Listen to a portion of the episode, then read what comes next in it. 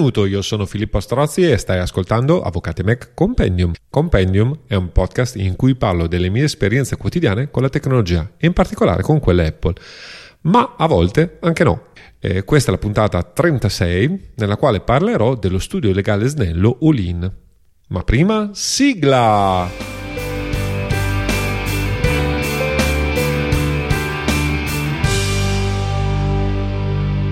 Prima di iniziare comunicazioni di servizio come al solito, anche se sto registrando a breve distanza dalla precedente puntata, siamo ancora ad ottobre, presumibilmente voi sentirete questo episodio a novembre invece. Inizio una serie di puntate a cadenza decisamente sporadica, cioè non è detto che la serie sia un, seriale in senso tecnico, ma probabilmente inframezzerò con altri argomenti eh, su come ripensare lo studio legale. Gli argomenti ovviamente eh, saranno molto vari, l'idea per esempio non so è parlare di eh, un gestionale barra come gestire lo studio legale e quindi dei software anche che ci sono o del software che non ci sono dal mio punto di vista e cose simili o addirittura come creare atti diciamo mh, utilizzando tecniche inusuali diciamo cioè lavorando fuori dall'ufficio non a una scrivania e così via. Quindi eh, la, gli argomenti che sto pensando sono decisamente decisamente eh, poco ortodossi mettiamola in questi termini. Ma come eh, vi dicevo non, non ci sarà una serie di puntate una in fila all'altra ma probabilmente appunto in base poi alla, alla, scaletta che non mi sono ancora fatto perché sto creando pian pianino cose quindi adesso avevo due puntate pronte del podcast o meglio due mappe mentali pronte del podcast le sto registrando in questo mese di ottobre. Nei prossimi mesi presumibilmente mi dedicherò a varie altre cose per cui eh, sappiate che Ovviamente se l'argomento interessa, se l'argomento piace e eh, della precedente puntata sono, uh, sto registrando diciamo questa puntata dopo uh, la pubblicazione dell'episodio 34 direi dove parlavo appunto come ripensare eh, lo studio legale. Quindi ho già avuto un po' di feedback positivi da quello uh, almeno quel che mi sono giunti eh, diciamo sugli argomenti e quindi ho deciso di iniziare a, a, parlarne. Vi dico già che questa è una puntata introduttiva, quindi non concluderò l'argomento eh, studio legale snello in questa puntata, anzi eh, presumibilmente ce ne saranno delle altre, ho già del materiale per altre puntate, mettiamole in questi termini, non ho ancora preparato, diciamo che mentre stavo preparando questo, questa puntata, quando mi sono reso conto che la, la scaletta stava diventando eh, enorme, diciamo, eh, ho deciso di metterla come prossima puntata eh, e mi sono fermato in, in, parte. Quindi nei prossimi mesi mi metterò a lavorare sulle prossime puntate sull'argomento sempre studio legale snello. Quindi lo ripeto di nuovo e poi mi taccio. Un feedback da parte tua è sicuramente gradito. Feedback che mi puoi dare sia ovviamente scrivendomi una mail, sia eh, scrivendomi pre- personalmente su Telegram o eh, iscrivendoti al canale eh, di Avvocati Mac Telegram e eh, dicendomelo lì, oppure lasciando una recensione eh, su Apple Podcast che cercherò di vedere ogni tanto, ma no, ce ne sono tantissime di recensioni eh, per il podcast, quindi tendenzialmente non le guardo sempre. Premessa, per chi ha un martello tutto sembra un chiodo, ovvero Spesso e volentieri ci facciamo guidare dallo strumento o dal metodo che utilizziamo per guardare il mondo. E quindi tutto ci sembra un chiodo perché noi abbiamo in mano un martello e quindi col martello eh, possiamo fare tantissime cose anche se diciamo non il, quello che ci troviamo di fronte non è un chiodo. E questo ovviamente però pone tutta una serie di problemi. Cioè se vogliamo eh, utilizzare il martello per per esempio eh, raddrizzare un pezzo di metallo forse anche è uno strumento che probabilmente non è perfetto, ma possiamo utilizzarlo. Ma se vogliamo, per esempio, creare un piatto di terracotta con un martello, ovviamente ci troveremmo in notevole difficoltà. Quindi il ragionamento eh, fondamentale, diciamo, di, eh, la premessa poi di, di, tutto questo ragionamento e di, questo, mh, mm, eh, questa serie di puntate è proprio eh, legato a ragionare se lo strumento o il metodo è, è quello appropriato alla situazione che dobbiamo affrontare. Perché ovviamente quando dobbiamo affrontare una situazione diversa da quella abituale, dobbiamo anche cambiare il metodo o lo strumento che utilizziamo. Come sono eh, arrivato a, a scoprire, tra virgolette, questo, eh, questo studio legale snello o eh, Lean. Diciamo che ormai tre anni fa mi sono messo ad approfondire la eh, teoria dei processi. Eh, adesso poi entreremo un po' nel dettaglio del, nel discorso della puntata. L'idea era quella di ottimizzare il mio studio legale e lavorare in, in, in modo più programmatico. Come eh, ho detto nella scorsa puntata, o meglio in due puntate fa, di alla verità, mentre sto registrando questa, nel 2014 mi sono accorto in prima mano, in prima persona, di come il mio concetto di digitalizzazione originale fosse, eh, poco, eh, fosse limitato. E eh, quindi, eh, appunto, tre stati fa, eh, mi sono posto la domanda se ci fosse un modo migliore di svolgere la professione da legale. Così come, eh, diciamo, avevo trovato un modo migliore eh, di gestire eh, la digitalizzazione del mio ufficio. Ovviamente eh, quando ho fatto questa, quando diciamo mi si è accesa questa lampadina di andare a fare eh, qualche tipologia di, di, ricerca, di approfondimento su come gestire meglio i, miei, i processi che, che regolano la mia attività, eh, sono andato verso il mondo anglosassone, anglofono, eh, posto che da noi diciamo le novità e i modi di lavorare differenti sono difficili da reperire.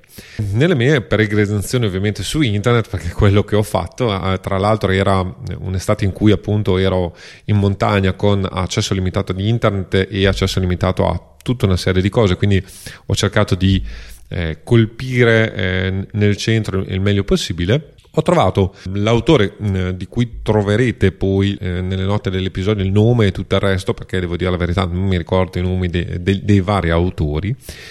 E, e, il libro che ho acquistato è un libro eh, ovviamente in inglese,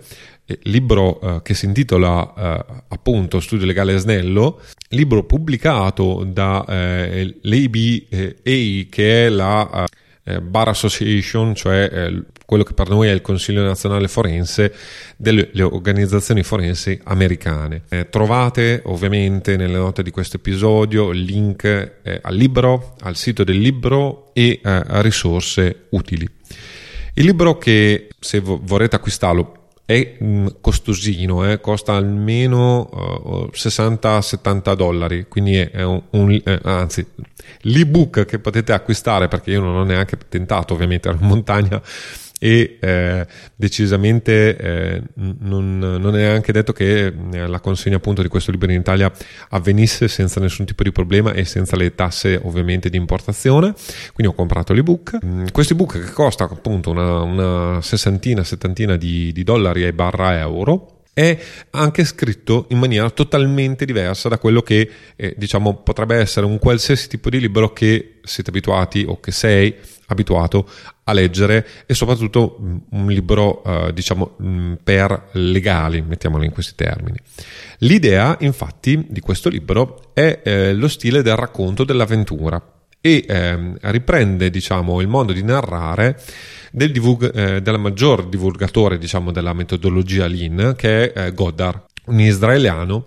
eh, di cui poi ho, letto anche i libri, ovviamente eh, i libri di Goddard sono legati più al mondo, eh, chiamiamolo così, imprenditoriale del, della produzione vera e propria e eh, quindi ha uno stile decisamente eh, diverso e inusuale. Goddard eh, di fatto riprende eh, quello che eh, potrebbe essere definito il cosiddetto metodo socratico, nel senso che il metodo del dialogo e quindi eh, il, l'avventura, il racconto sostanzialmente, e quindi noi che leggiamo e impariamo la morale, i concetti diciamo dal,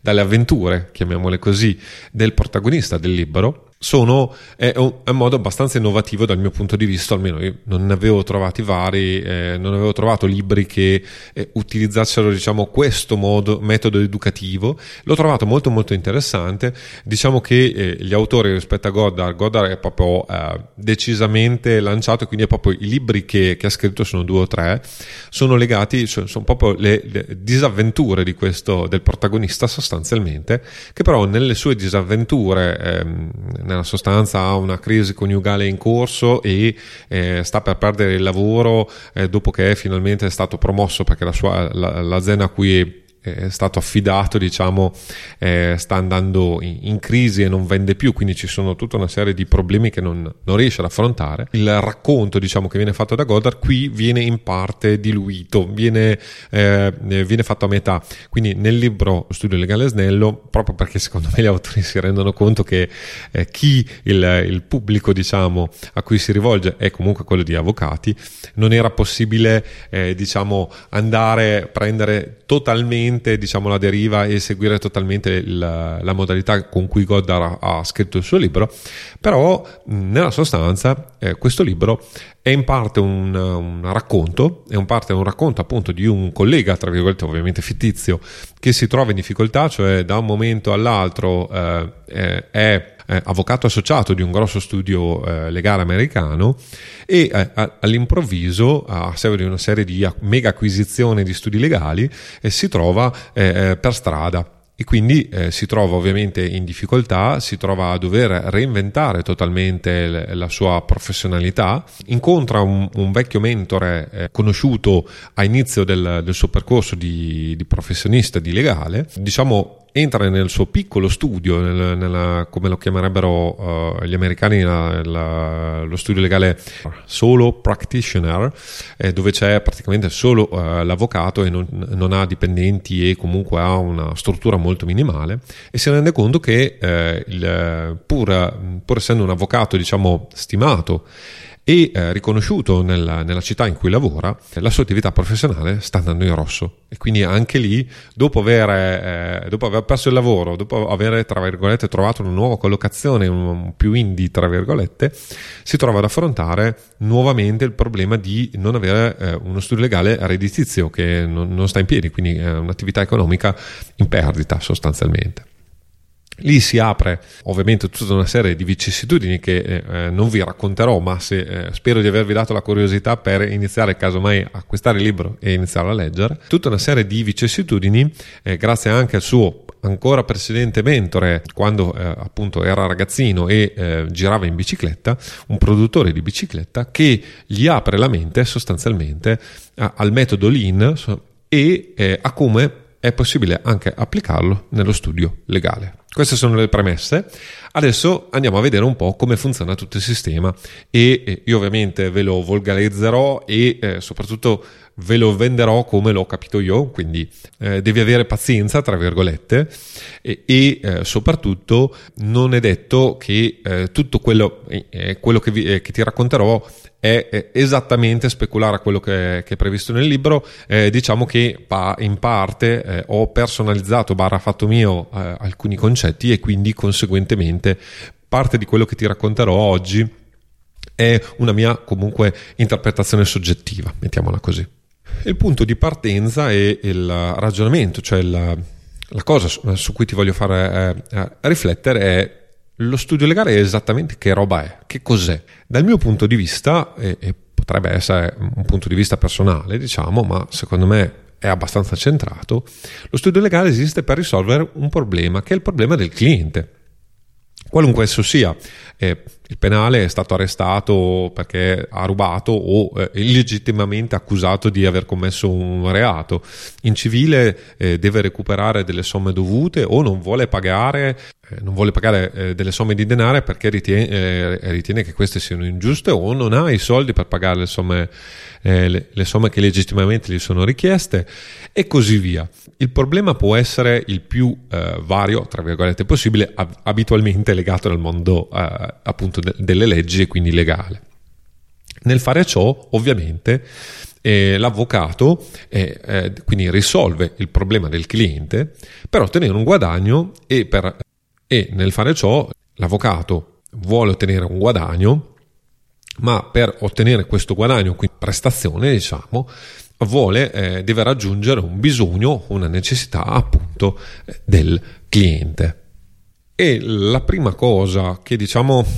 eh, farà storcere sicuramente il naso a tanti colleghi è che appunto lo studio legale di fatto può essere tranquillamente pensato come una catena di produzione. So che eh, tantissimi eh, colleghi appena eh, si dice che lo studio legale è un'attività imprenditoriale, che la professione deve essere gestita in modo, eh, tra virgolette, imprenditoriale, storcono il naso perché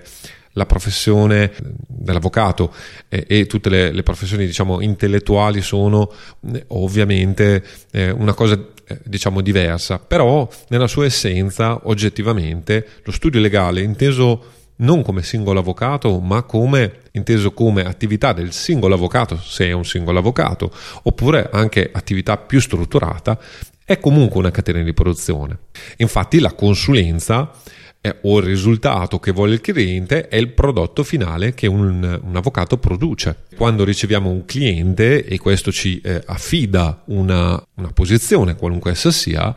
è, è, è configurabile, diciamo, come l'ordine del prodotto. Quindi, appunto, mantenendo diciamo, questo, que, que, l'ottica della catena di produzione. Quando facciamo le ricerche e prepariamo un atto, questa è la fase di produzione, quindi di eh, creazione del bene finale, la consulenza, appunto, il risultato che vuole il cliente.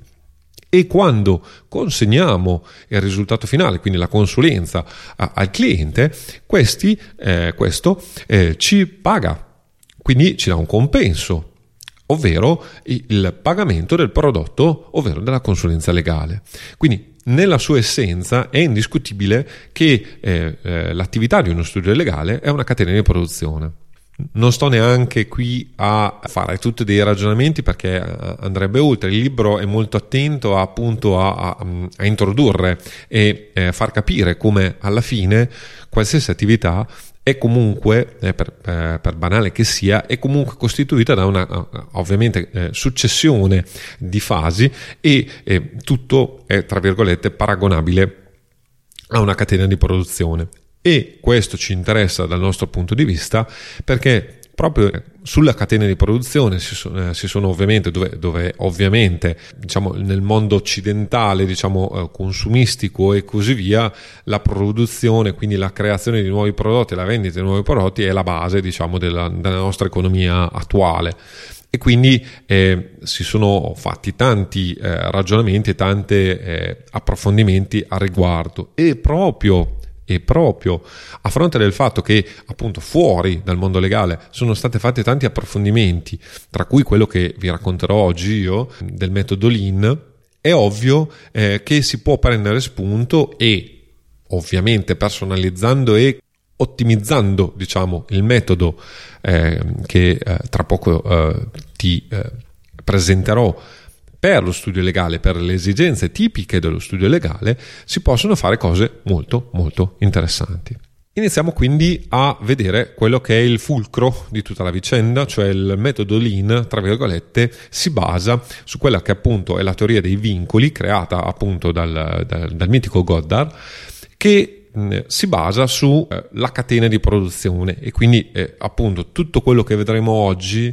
è legato a capire che cos'è la teoria dei vincoli, eh, perché è efficace anche nel, nello studio legale e i concetti di fondo appunto della teoria dei vincoli che poi ci serviranno nelle eventuali prossime eh, puntate per fare gli approfondimenti del caso. Quindi innanzitutto ragioniamo sul concetto di eh, vincolo. Vincolo, diciamo, è, è, è, appunto un legaccio, un legacciuolo, come diceva qualcuno, eh, che blocca eh, un'attività che vincola qualche, qualche cosa, che eh, ferma eh, il cavallo che può eh, scappare, come eh, ferma una determinata attività. E il vincolo ovviamente può essere esterno, e eh, eh, in questo caso diciamo ci possiamo fare poco o niente giusto per darvi un'idea un vincolo può essere un termine giudiziale se eh, appunto attualmente devono passare 90 giorni eh, dalla citazione in giudizio a, a, alla prima udienza eh, per iniziare il giudizio, è evidente che io, vabbè, salvo casi eccezionali e, e deroghe alla regola generale, ma no, non ragioniamoci, io prima di 90 giorni non posso avere la prima udienza. Questo è un vincolo, è un vincolo che io non posso minimamente modificare. Stesso discorso vale per il funzionamento di una macchina anche la macchina eh, giudiziaria. Quindi se so che determinate eh, cose non si possono fare in un determinato periodo dell'anno, per esempio, è ovvio che io ho questi vincoli, questi vincoli esterni, io non, non ho un controllo diretto su questi vincoli e quindi non ci posso fare niente. E questo è importante perché sapere che io non posso mettere mano a certe cose vuol dire anche evitare arrovellarsi su qualcosa che è immutabile, tra virgolette, immutabile non perché è, è, tra virgolette è fisica, ma perché le regole sono queste e queste, a queste regole, tra virgolette, dobbiamo attenerci. Il vincolo interno, invece, è quello che ci interessa a noi, perché lo si può affrontare e gestire. In questo caso la teoria dei vincoli mi ricorda molto lo stoicismo, cioè il fatto che eh, appunto il, il filosofo stoico eh, sa che non si può cambiare il mondo esterno, diciamo, ma possiamo cambiare come noi reagiamo al mondo esterno, perché siamo, eh, noi siamo modificabili, noi abbiamo il controllo su noi stessi, ma non abbiamo e non potremmo mai avere, anche se a volte c'è chi è convinto eh, che, che non sia così, non possiamo modificare, tra virgolette, la realtà che ci circonda. Eh, a questo punto, se il vincolo è questo, eh, dobbiamo approfondirlo un po' e eh, eh, parlare del eh, cosiddetto blocco. Continuo a ripetere, è tutta una metafora della, della catena di produzione, ma cercherò di, eh, chiamiamolo così, una volta parlato diciamo della catena di produzione, vi parlerò anche di come questo, questi principi si possono tranquillamente inserire nel mondo legale. Quindi il blocco è quando la produzione si ferma. E quando la produzione non si ferma ma rallenta, diciamo, abbiamo invece il collo di bottiglia che eh, appunto trova il rallentamento di una parte del sistema operativo. Quindi eh, immaginiamoci sempre la catena di produzione, noi dobbiamo portare il risultato, la, la, la consulenza o eh, quello che vogliamo al nostro cliente. Nel momento in cui eh, entra il cliente nel nostro ufficio, fino a quando abbiamo consegnato al cliente la consulenza e quindi poi verremo pagati, dobbiamo cercare ove possibile, di eh, evitare ovviamente il blocco, quindi che la, la, produzione si fermi, o un collo di bottiglia, cioè la produzione rallenti immotivatamente. È ovvio che se appunto dobbiamo fare una causa e ci vogliono 90 giorni per la prima udienza, non potremo operare, tra virgolette, su quella causa perché è un vincolo esterno, ma potremo invece ragionare sul vincolo interno. L'altro concetto è il tempo di attesa. I tempi d'attesa possono essere ovviamente inutili quando l'attesa cioè non è dovuta da alcun vero blocco o, da, eh, o il vincolo che abbiamo un vincolo artificiale. Per esempio, il tempo eh, trascorso tra il ricevimento di un potenziale cliente e l'acquisizione del cliente, cioè la firma per esempio del contratto o della delega. È ovvio che eh, questo è un tempo di attesa inutile potenzialmente, cioè se il, cliente mi telefona, gli do appuntamento dopo due settimane, mi eh, viene in ufficio, presenta i documenti e presenta il suo caso. A questo punto io eh, che non sono strutturato, che ho mille altre cose da fare, eh, de- metto, metto, tutta la documentazione in una pila, decido di, che appena avrò un attimino di tempo per pensarci a modo, inizierò a ragionare se voglio prendere questo caso, se c'è qualcosa da fare in questo caso, perché l'altro problema è anche quello, e poi eh, per iniziare devo comunque in una qualche maniera farmi firmare la delega e io abitualmente mi faccio anche firmare un preventivo di spesa sottoscritto, quindi un contratto sostanzialmente che regoli i rapporti tra il cliente e me. Bene, se io ci metto dei, un mese a fare tutto ciò, e questo è ovviamente un tempo d'attesa potenzialmente inutile, nel senso che io potevo, tra virgolette, un mese prima avere già tutto pronto, avere già il, il cliente, diciamo che eh, eh, ha sottoscritto il contratto, che mi ha già dato la delega e eh, io potevo già iniziare le operazioni senza nessun tipo di problema tempo di reazione è qualcosa di eh, simile, eh, cioè entro quanto tempo eh, eh, io riesco a muovermi e quindi a fronte appunto del nuovo cliente, a fronte della nuova pratica, entro quanto tempo riesco a, a iniziare a evadere la pratica, perché spesso e volentieri, eh, vabbè, nella giudiziale è molto chiaro, oltre a ricevere il cliente, avere la documentazione, bisogna fare tutta una serie eh, prodromica di attività prima di poter aprire la causa. Anzi, a maggior ragione, adesso come adesso ci sono tutta una, una serie di attività iniziali, quindi la mediazione, la negoziazione assistita, anche solo la eh, diffida alla controparte, che eh, appunto dilatano quindi il tempo di reazione è fondamentale per vedere appunto se eh, ci sono dei vincoli e se questi vincoli appunto possono essere ridotti, ottimizzati e così via.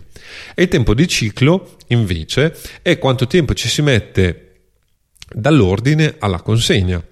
Anche qui è qualcosa che l'avvocato abitualmente non ci ragiona mai, ma è molto, è un'esigenza tipica del cliente, cioè io vengo da te avvocato e voglio risolvere un problema, quanto ci, ci metti a risolvermi il problema? Spesso e volentieri, appunto, per tutta una serie di motivi, non sappiamo rispondere a questa domanda o uh, riusciamo a dare delle, delle risposte molto vaghe e molto generiche. Un po' perché non ci si pensa, da un certo punto di vista, non ci si pensa mai, diciamo, non è un nostro problema. La giustizia funziona alla sua maniera, la giustizia italiana in particolar modo, e quindi spesso e volentieri abituati a una consuetudine non ragioniamo anche a invece quello che è eh, un'esigenza tipica invece del cliente, cioè sapere quanto tempo ci mettiamo a evadere eh, quella posizione. Quindi se viene da noi sa che entro sei mesi, un anno, eh, un mese ha il prodotto finito, cioè la prestazione che, richiede, che ci richiede. A volte non sappiamo anche noi e anche qui non sapere il ciclo, il tempo del ciclo è fondamentale per dire io ho 10 posizioni uguali. Adesso è difficile, però mettiamola così. Eh, ci sono 10 posizioni uguali. Quanto tempo ci metto a evadere tutte queste 10 posizioni che comunque un, un n tempo ce lo mettono? E quindi eh, anche fare tutti i ragionamenti se posso prendere una posizione in più o, non la posso prendere perché non la riuscirò mai ad evadere e quindi poi ovviamente aggiungerò un tempo inutile nel momento in cui ho troppe posizioni e non sono in grado di gestirle tutte contemporaneamente. Veniamo al collo di bottiglia. Il collo di bottiglia è il sintomo di un, un processo tutt'altro che ottimale nel punto in cui le unità del caso iniziano a accumularsi. Cosa significa questa frase? Nella sostanza, appunto, abbiamo detto l'attività è legale, ma non solo, è un processo di produzione, quindi eh, diciamo la pratica o eh, l'avvertenza legale ha un suo percorso, ha un suo ciclo. Se durante questo ciclo ci sono dei punti in cui rallenta in, o addirittura si ferma, è lì che dobbiamo ottimizzare, è lì il problema, tra virgolette, o è lì dove possiamo intervenire, posto che appunto se il problema non è esterno, se il vincolo non è esterno, lo possiamo in una qualche maniera risolvere o possiamo ottimizzare il processo perché questi colli di bottiglia eh, non avvengano o siano ridotti al minimo essenziale. Altro concetto che appunto prendiamo sempre dal, dal principio produttivo è il cosiddetto eh, backlog o arretrato, cioè l'accumulo di lavoro ancora da svolgere. Anche qui tipicamente le cause, eh, si ha già la delega, si sa già eh, cosa c'è da fare, ma non si ha il tempo fisico diciamo di preparare quello che c'è da preparare, quindi la pratica è entrata, quindi abbiamo il cliente nuovo, quindi potenzialmente abbiamo eh, un nuovo ingresso di denaro nel tempo o comunque abbiamo già preso anche l'acconto casomai, ma l'attività non viene svolta, la pratica non va avanti. E anche qui, e quindi si crea un arretrato, arretrato che poi va smaltito e va a incidere ovviamente sempre sul nostro famoso ciclo, perché se io ho un arretrato di 10 pratiche, come riuscirò a gestire casomai le altre 20 o 30 o 40 che sono nel ciclo produttivo, quindi che ho già iniziato in una qualche maniera, ma che non ho ancora finito. E ricordiamoci sempre che ovviamente cambia da momento a momento e cambia anche da uh, gestione a gestione, però comunque se dalla pratica A io posso portare a casa 1000 euro, raramente fino alla chiusura del ciclo io porterò a casa tutti quei 1000 euro, eventualmente porterò a casa de- degli acconti progressivi, ma comunque non avrò portato a casa l'intero compenso che mi aspettavo da quella posizione. L'altro concetto che eh, dobbiamo iniziare a ragionare e che è fondamentale, tra virgolette, soprattutto nella gestione del, eh, dello studio legale snello, è eh, quello che eh, è traducibile nel, nel cestino del brand o del marchio cioè una raccolta di aree di pratiche di nicchia complementari organizzate intorno al tema centrale o alla competenza di un'azienda. Mi spiego. Eh, spesso e volentieri, soprattutto all'inizio della, della, dell'attività e almeno dalla mia esperienza personale per quanto riguarda le piccole realtà, quindi piccole, i piccoli centri come possono essere Reggio Emilia e così via, e non le realtà grosse come Milano dove effettivamente ci sono anche studi eh, specializzati esclusivamente, anzi eh, con dei settori di nicchia molto specifici, è ovvio che eh, l'avvocato si occupa, tra virgolette, un po' di tutto. Progressivamente che si matura esperienza e che si matura una determinata anche clientela, eh, ci si può specializzare. E eh, a volte, appunto, la specializzazione non intesa nel dire io sono esperto in questa materia e quindi di questa materia conosco tutto, ma eh, il, il fatto che tendenzialmente avendo avuto già una certa tipologia di esperienze di determinate situazioni similari, ho una conoscenza di quel settore specifico del diritto o uh, dell'attività uh, di vita, diciamo, per esempio appunto diritto di famiglia, separazione e divorzio, piuttosto che affidamento di figli eh, e così via, è ovvio che sono tutti legati da principi simili e da situazioni, chiamiamole così, simili, da problematiche simili. E quindi è anche ovvio eh, che eh, ehm, se eh, a chi fa per esempio diritto di famiglia il recupero di un credito che non sia tra virgolette legato strettamente agli alimenti per esempio può diventare un'attività più complicata o comunque inusuale e a volte esternalizzare eh, queste attività è un vantaggio, non è uno svantaggio. Io lo vedo, il concetto di fondo, diciamo, di tanti avvocati è fare tutto in maniera anche spesso e volentieri complicandosi gratuitamente, tra virgolette, la vita, perché ovviamente non, non, si può essere, non si può conoscere tutto, non si può essere esperti di tutto, quando invece probabilmente un cliente risulterà più contento e otterrà un risultato migliore se, per esempio, noi sappiamo fare molto bene diritto di famiglia, ma non, non abbiamo idea del recupero credito e quindi tutta la parte, diciamo, cosiddetta esecutiva, cioè eh, di, eh, non solo di eh, determinazione del, del, credito, ma anche eh, di eh, recupero effettivo de- delle somme, tra virgolette, che nascono da una sentenza eh, che determina gli alimenti o il mantenimento eh, di un figlio minore, per esempio. Ebbene, esternalizzare questa attività da a un collega, tra virgolette, che è esperto di, quello, eh, di quella materia, quindi anche, non so, per esempio, conosce bene gli ufficiali giudiziari, quindi sa eh, come anche eh, recuperare, come essere incisivo nel recupero del credito ove sia, eh, sia, possibile, perché questa vabbè, è un'altra storia, ma comunque in Italia è sempre più complicato diciamo, recuperare i crediti, qualunque essi siano. Bene, è ovvio che da una parte esternalizzare questa attività ci semplifica la vita, fidelizza potenzialmente maggiormente i nostri clienti perché il nostro cliente eventualmente manderà per un'altra causa di diritto di famiglia un suo conoscente da noi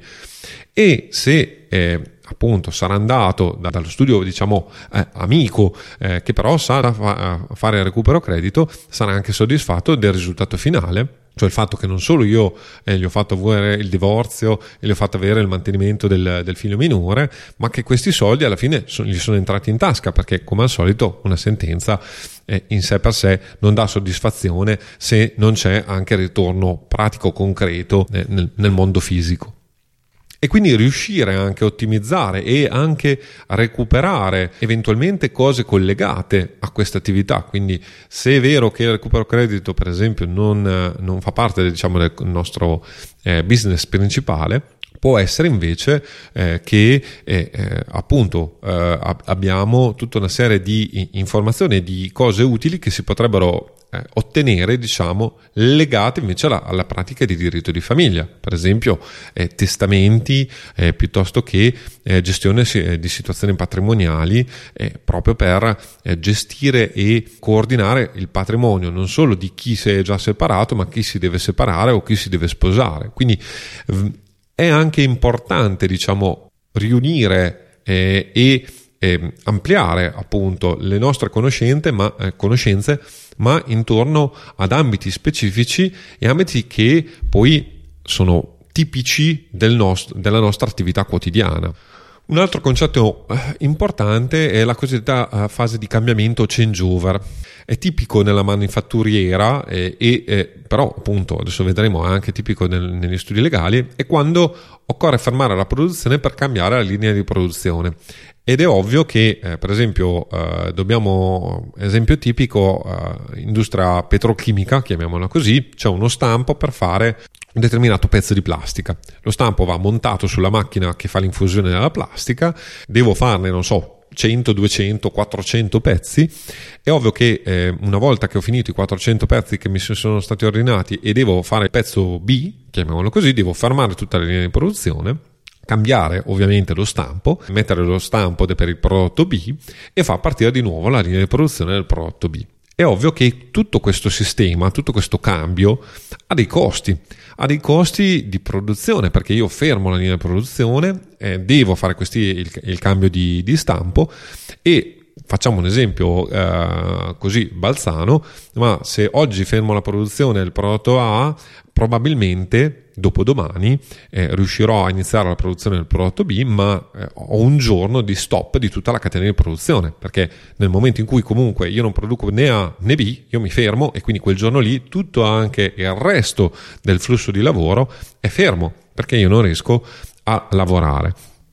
Quindi è, è, è ovvio che bisogna cambiare eh, marcia allo stesso modo, nelle varie fasi di produzione, rallentare se c'è bisogno, quando si gestiscono troppe aree di pratiche diverse. E quindi anche qui il concetto, appunto, del fatto che se noi eh, ci concentriamo su determinate aree che bene o male conosciamo e non dobbiamo fare eh, passare dal diritto civile al diritto penale da quello amministrativo per esempio e poi appunto eh, chi eh, fa diritto sa benissimo come anche solo all'interno delle singole eh, diciamo, diritti eh, penale o civile eh, le cose sono totalmente diverse, ci sono delle nicchie determin- det- decisamente specifiche. Questo cambio bisogna cercare di evitarlo il più possibile e di ottimizzare appunto il flusso proprio per evitare questi cambi. L'altro concetto è quello del just in time eh, o pull scheduling, che eh, vuol dire quando la consegna del prodotto non ha una specifica scadenza,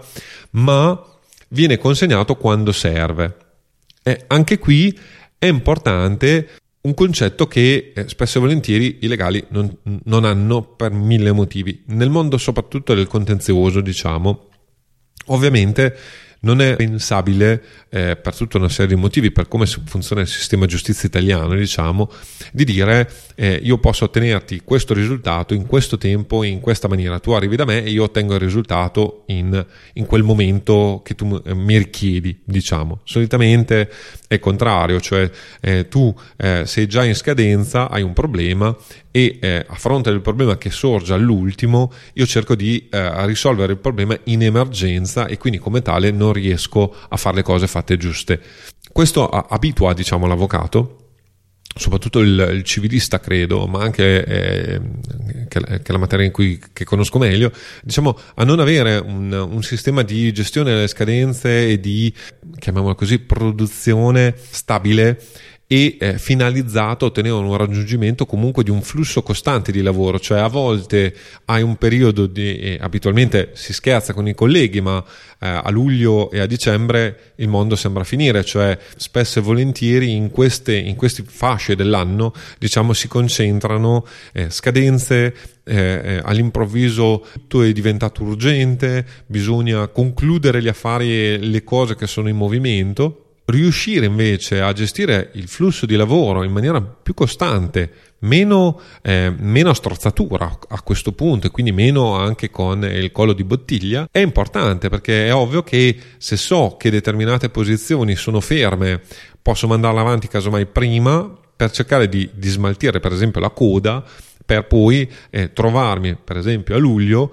con meno attività da ancora da svolgere, quindi se ci sono delle emergenze che abitualmente a luglio arrivano, le riesco ad affrontare senza trovarmi invece a dover lavorare 12 eh, o 16 ore al giorno e eh, con l'acqua alla gola, lavorando ovviamente peggio. Un altro concetto fondamentale della teoria dei limiti è il cosiddetto Kaizen. Eh, nasce eh, dal mondo giapponese, diciamo, nel mondo in particolare della Toyota, e la filosofia è pratica di migliorare gradualmente ma costantemente. Quindi l'idea di fondo è quella, è, è ovvio che non, non, non posso mettermi e far cambiare l'ufficio, tra virgolette, dal, eh, dall'oggi al domani. Non è possibile, non è fattibile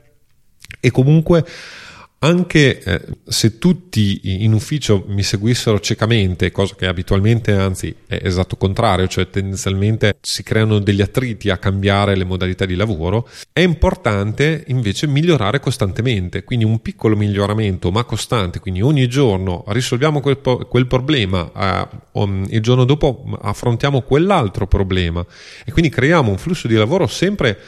migliore e ottimizzato, anche ottimizzato in base al, al cambio delle situazioni temporali, al, alle esigenze che lo studio legale deve affrontare. Ebbene, questo è fondamentale da tenere sempre presente. L'altra cosa è la Kanban. La Kanban è un controllo visuale in cui eh, per i nostri scopi ogni, ogni, pratica, diciamo, è rappresentata da una carta, da un post-it, chiamiamolo così, su una scheda che appunto eh, raffigura il sistema di produzione dell'azienda come un flusso di lavoro da sinistra a destra.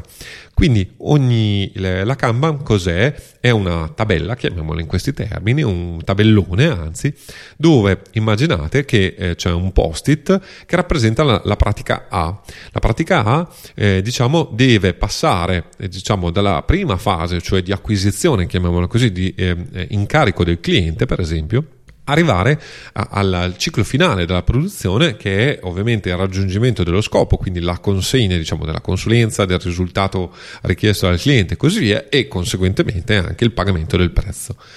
Avere un'idea eh, grafica e visuale di come eh, procede e di qu- eh, quante pratiche per esempio st- abbiamo in pancia tra virgolette di come stanno muovendosi e eh, di a che punto della produzione sono è fondamentale ed è un modo anche molto semplice e a colpo d'occhio eh, se riuscirò nel, nel, link delle note dell'episodio vi metto alcune immagini reperite da internet di, di esempi tipici di Kanban sono eh, utili appunto per avere un quadro di insieme e soprattutto per vedere dove ci sono i colli di bottiglia perché se in una fase specifica del lavoro vediamo che abbiamo 10, 20, 30 posizioni ferme lì un problema presumibilmente c'è. E ovviamente, siccome abbiamo detto anche eh, l'attività legale è un, è un, un flusso di lavoro da, da, che, che, si sposta da sinistra a destra, chiamiamolo così, dall'acquisizione del cliente alla consegna del prodotto finale, al pagamento eh, del prezzo della, della consulenza,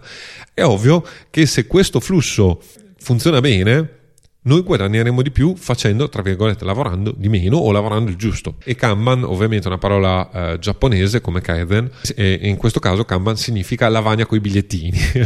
ed è proprio quello eh, un'immagine eh, molto più chiara diciamo de- delle mie descrizioni mettiamola così e quindi cercherò di mettere un'immagine eh, da farvi vedere l'altra cosa fondamentale è che eh, l'avvocato eh, odia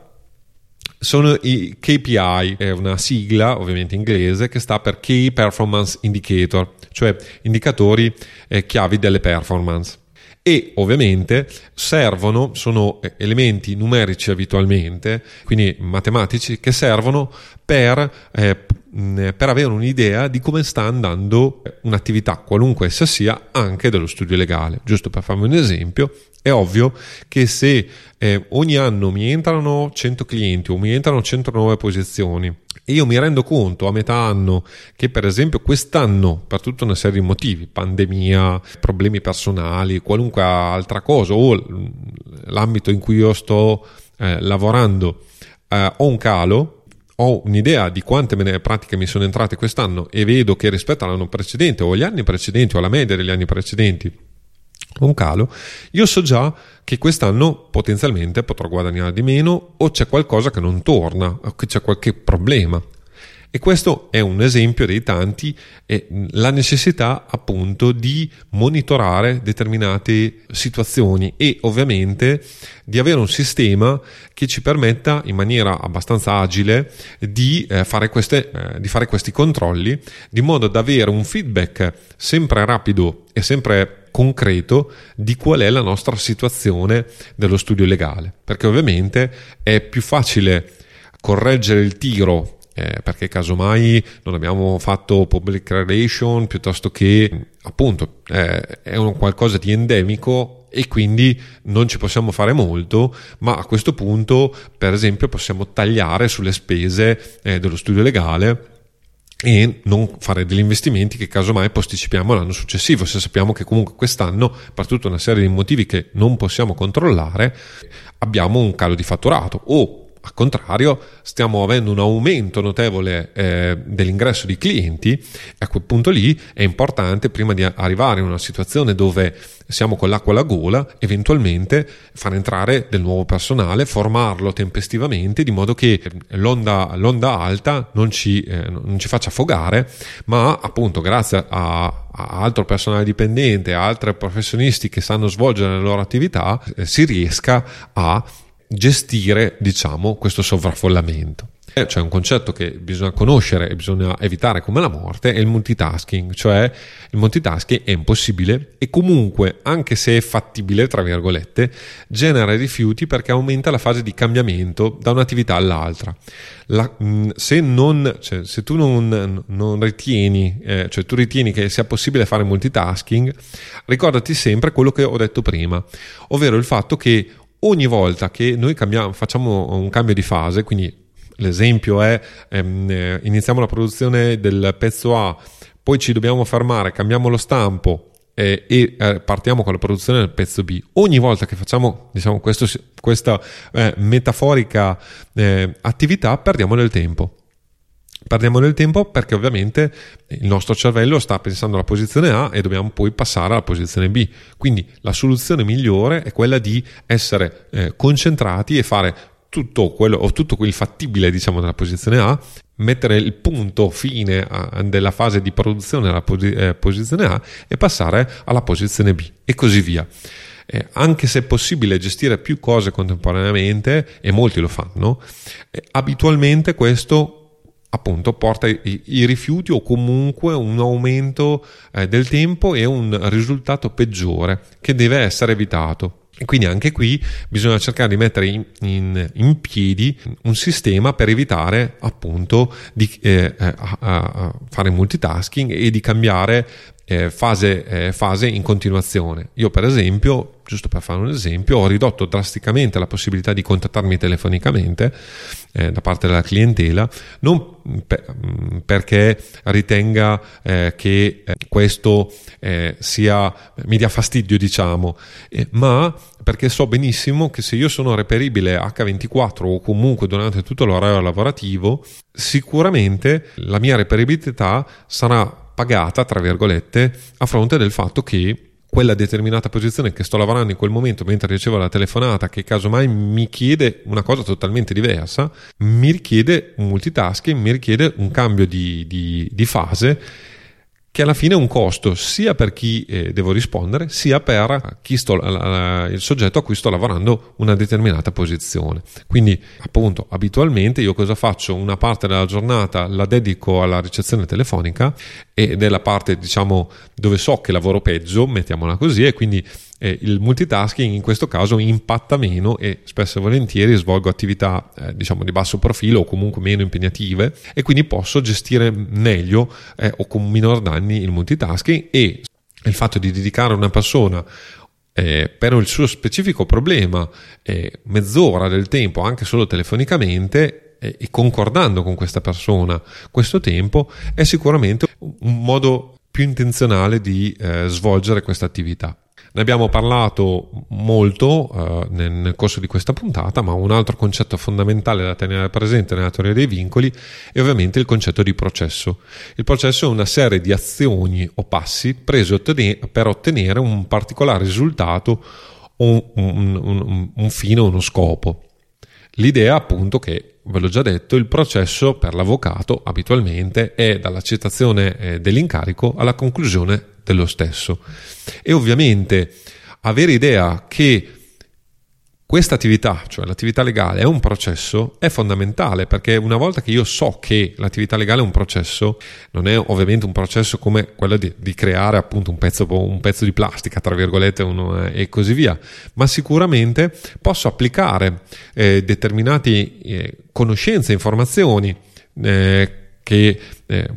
cosiddetto mutatis mutandis sono eh, applicabili eh, ai processi produttivi anche al processo diciamo del libero professionista dell'attività intellettuale. Un'altra cosa da tenere presente è la cosiddetta formula del guadagno che è un principio di base de, di qualsiasi eh, attività economica, ma che spesso e volentieri è oscura a eh, eh, tutte le professioni intellettuali. la formula del guadagno determina il guadagno dell'attività, quindi la formula del guadagno è la seguente, la capacità di trattamento o di acquisizione di nuovi casi eh, per il valore medio dei casi. Infatti se eh, facciamo un, un, semplice calcolo matematico, è ovvio che se io ogni posizione in media guadagno 1000 euro posizione, se in un anno io porto a casa eh, ho, ho, 100 nuove posizioni, guadagnerò intorno ai 100.000 euro. Abbastanza semplice. Se ne ho 50, quindi se mi entrano 50 posizioni, 50 e così via. Quindi è, è anche un modo semplice di gestire le cose. È ovvio che la capacità di acquisizione di incarichi è, è, è, ovviamente un dato, un dato che io devo conoscere per poter fare dei raffronti, quindi quante nuove pratiche entro, una, entro un anno o in un dato periodo di tempo ricevo ovviamente un valore medio e eh, quindi eh, il valore medio degli incarichi anche qui è il guadagno per ogni singola posizione o incarico sempre in media. Quando ho questi dati io posso fare già delle previsioni di fatturato a grandi linee. È ovvio che non avrò appunto la certezza matematica di avere quel fatturato, ma è ovvio che se so che quest'anno mi sono entrate 10 pratiche e che ogni, ogni pratica sono 1000 euro, avrò presumibilmente un fatturato nel, nel prossimo periodo di 10.000 euro e quindi ovviamente non guadagnerò granché di soldi. Per cui conseguentemente dovrò anche muovermi eh, per mettermi a riparo da problemi e situazioni. Avendo ovviamente in mano la formula del guadagno, quindi sapendo come si calcola il guadagno e avendo i dati, appunto, i famosi KPI, per calcolare tutto questo, è ovvio che io ho degli elementi molto pratici per avere spannometricamente ovviamente delle informazioni sulla mia attività e quindi ovviamente avendo informazioni e capendo quali sono i trend come, o comunque una previsione appunto eh, di come sta andando la mia attività, posso anche sensatamente modificare la rotta in positivo, si spera ovviamente, e eh, risolvere delle criticità. L'altro concetto è quello di inventario o work in progress. L'inventario sono, eh, chiamiamole per l'avvocato, diciamo, sono eh, le pratiche o gli incarichi che lo studio legale di media gestisce contemporaneamente, quindi quante incarichi gestisco abitualmente. Questo è importante perché è ovvio che se io abitualmente riesco senza fare troppa fatica a gestire 30 posizioni, 50 posizioni all'anno o comunque ho in ballo sempre 50 posizioni e non mi trovo mai in affanno nella gestione, diciamo, contemporanea, perché molte posizioni poi spesso e volentieri sono ferme eh, e non sono mai contemporanee, mettiamola in questi termini. È ovvio che però se mi trovo che eh, ho un inventario molto grosso e so che per esempio eh, esco dal, dalle 30-40 posizioni che riesco a gestire abitualmente, mi troverò in affanno. Così, se ho un inventario scarico, chiamiamolo così, mi troverò con maggior tempo, eh, diciamo, eh, da investire e quindi o dovrò cercare appunto di eh, investirlo nel cercare di avere nuovi clienti, chiamiamolo così, o eventualmente acquisendo nuove eh, capacità per poi avere nuovi clienti. Quindi è ovvio che avendo un'idea del, de, de, dell'inventario, cioè del, delle posizioni che riesco a gestire, posso fare tutta una serie di aggiustamenti della mia attività in ragione appunto di eh, qual è eh, la situazione del mio inventario. L'altro concetto è il controllo visuale, ne abbiamo parlato, la Kanban di fatto è questo, cioè sono strumenti che permettono in forma visuale e eh, rapida di vis- visualizzare qual è lo stato ovviamente dello studio legale. E in questa maniera ovviamente io ho, ho, la, ho modo di intervenire rapidamente e quando è, è, importante o necessario intervenire o anche intervenire in prevenzione, tra virgolette, appunto mi entra molto lavoro e posso iniziare a ragionare di acquisire eh, nuovo personale, di formare nuovo personale o ho un momento tranquillo ma so che eh, a breve entreranno nuove posizioni, ecco in questo momento tranquillo posso formare il personale che poi mi servirà eventualmente per gestire meglio il sovraffollamento, chiamiamolo così, successivo. L'altro concetto fondamentale eh, del, della teoria dei vincoli è eh, il eh, rifiuto o eh, muda, come viene detto in gergo, che è qualsiasi attività futile o inutile al raggiungimento dello scopo, cioè, ovvero eh, non serve a chiudere una posizione o un incarico, non aggiunge valore all'incarico o al processo. Anche qui fondamentale sapere che appunto i rifiuti non servono, devono essere eliminati e quindi dobbiamo cercare di eh, evitare diciamo tutto quello che n- non aiuta, cioè tutte le attività eh, collaterali che non sono eh, legate specificamente alla, a, all'ottenimento del, dello scopo finale, cioè di portare il, il, risultato che il cliente vuole al cliente, dobbiamo evitarlo. E se è qualcosa che eh, può essere eh, utile teoricamente o ci fa piacere da fare, ma che non, non, è indirizzato, un'attività che non è indirizzata a raggiungere lo scopo, che appunto ho già individuato varie volte e ripetuto varie volte, deve essere espunto dal nostro processo di eh, produzione. E a questo punto abbiamo anche capito eh, che l'unico modo vero per guadagnare di più è ottimizzare il processo perché i vincoli esterni non, sono, non, non possiamo eh, modificarli. Quindi possiamo modificare i vincoli interni. Come abbiamo visto, una volta che abbiamo una cognizione e eh, un, un, modo, anche una terminologia, cioè sappiamo come è possibile gestire che, che, che, la nostra attività produttiva è un'attività produttiva e che c'è un flusso mm, della produzione e possiamo ottimizzare questa produzione, quindi il processo di produzione può essere ottimizzato aumentando o le posizioni che lavoriamo o anche i compensi di, delle singole posizioni, ovviamente aumenteremo il guadagno ed è tutta un'attività che noi possiamo svolgere perché è ovvio che se io in un anno riesco a gestire 30 pratiche dall'inizio alla fine, cioè L'esempio ovviamente per un legale è impossibile come cosa, ma ne, nell'ipotesi che in un anno solare io eh, ho tutte pratiche uguali e eh, so che in un anno riesco a evadere eh, tutte quelle posizioni lì, è ovvio che se invece di un anno ci metto sei mesi,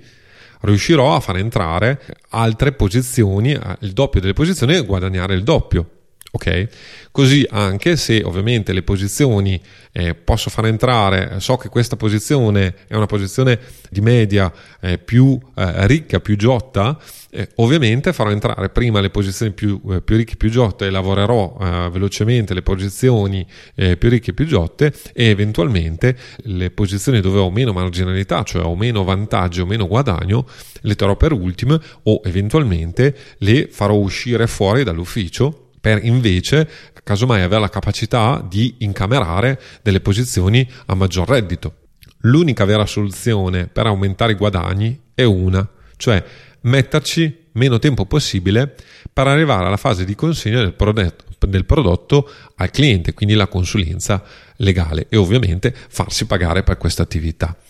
Per cui anche qui abbiamo visto tutta una serie di strategie, ma la vera strategia, la vera eh, soluzione diciamo, al problema è quella di ottimizzare il processo perché una volta che il processo è il più veloce possibile, per quello che ovviamente sono i vincoli esterni e i vincoli interni, comunque invece di un anno una posizione ci metto sei mesi, è ovvio che i guadagni saranno maggiori e appunto nel tempo, nel surplus di tempo che avrò a disposizione potrò fare dell'altro, qualunque, qualunque cosa essa sia, o una nuova posizione o anche semplicemente ridurre e quindi rendere la, la mia vita più semplice avendo meno posizioni da gestire e avendo più tempo libero da fare. È ovvio che quindi è necessario trovare una nicchia eh, eh, da sfruttare sostanzialmente.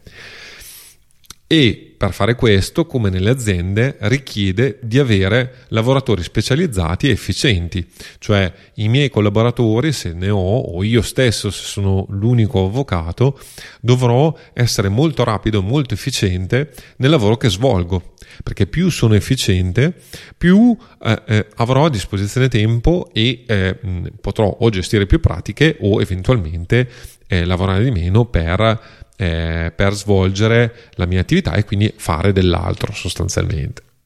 Siccome sono un piccolo avvocato, eh, parliamo anche dei problemi del piccolo avvocato. Il paradosso per gli avvocati singoli o di piccoli studi legali è che anche se sappiamo che dobbiamo fare solo una cosa alla volta, ovviamente non sappiamo quale sia la cosa giusta. Gli avvocati dello studio piccolo sono abitualmente responsabili per svolgere svariate cose, non so, eh, oltre a diciamo, l'attività prettamente legale, non so, il marketing, la promozione, il cosiddetto networking, cioè tenere i contatti comunque con soggetti che eh, poi possono mandarci eventualmente clienti o eh, stessi clienti che eh, oggi non hanno un problema ma che eh, domani appunto potrebbero avere un conoscente. Quindi rimanere in contatto anche con i clienti o avere un pensiero per questi clienti potrebbe essere un modo per poi ottenere nuovi clienti in futuro. Del lavoro eh, reale come quello di andare in tribunale o svolgere altre attività e potrebbero commettere l'errore di cercare di gestire la propria contabilità o addirittura la gestione del proprio sito internet, cosa che eh, appunto ne ho parlato nel, nella puntata 34 L'idea è sempre quella, eh, se si ha, ovviamente se si ha i margini di manovra, diciamo, delegare sempre attività specifici e compiti specifici a soggetti terzi e sapere però questi compiti come vanno svolti perché in determinate situazioni è fondamentale avere un minimo di conoscenza e di gestione del tutto. Gli avvocati gra- dei grandi studi invece eh, si trovano almeno nel vantaggio di indossare meno cappelli dei singoli avvocati e eh, degli avvocati dei, eh, dei, piccoli studi proprio per questo motivo, perché abitualmente, avendo una struttura di grosse dimensioni, invece hanno già una struttura, una sovrastruttura eh, che eh, permette, per esempio, c'è l'avvocato che fa solo le cause, c'è l'avvocato che so, fa solo le mediazioni, c'è l'avvocato che si occupa prevalentemente di eh, acquisire, tra virgolette, clienti, c'è l'avvocato che svolge quella eh, specifica attività e quindi ogni volta che entra dentro nello studio di grandi dimensioni una causa di una determinata materia va a finire direttamente a quell'avvocato che è specializzato, conosce bene la materia e così via. Come possiamo fare per ottimizzare il nostro sistema? Ovviamente l'abbiamo visto riducendo il tempo del processo regolando l'inventario, ovvero le pratiche attive su cui stiamo lavorando e ove possibile ovviamente ridurre eh, il multitasking e quindi eh, lavorare meglio in modo più efficiente che sono le, le linee guida diciamo di, di quello che poi è la teoria dei vincoli e che spero di averti dato appunto uno sguardo abbastanza generale dei concetti fondamentali e dei eh, punti di forza e dei ragionamenti eh, di questo sistema. L'ultima cosa eh, che ti lascio è eh, una intervista a un avvocato italiano, ma è fatta in inglese, la cosa interessante è questa, eh, sull'applicazione del modello Lean. Non è una, un'intervista, diciamo, particolarmente approfondita, ma eh, ti segnalo come, per esempio, appunto, a prescindere da quello che racconto io e dall'implementazione che ho fatto io nella mia piccola realtà di questa attività, eh, di come anche altri eh, avvocati stiano in, interagendo e stiano utilizzando questi strumenti per ottimizzare il flusso di lavoro e il flusso produttivo dello studio legale. E in conclusione,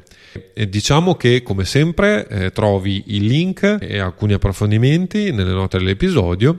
eh, che trovi su avvocatiemac.it slash podcast slash 36 che è la, il numero di questo episodio. Nella prossima futura eh, puntata guarderemo invece a un aspetto fondamentale dello studio legale snello, ovvero ciò che viene misurato viene fatto. Come è possibile, diciamo, ottimizzare appunto il processo produttivo conoscendo sostanzialmente appunto i KPI, eh, cioè gli indicatori eh, chiave di prestazione. Se ti è piaciuta la puntata, se hai suggerimenti o richieste, lascia come sempre una recensione su Apple Podcast, come fare, semplicissimo, ho scritto una guida e la trovi nei link delle note dell'episodio. Ci sentiamo alla prossima.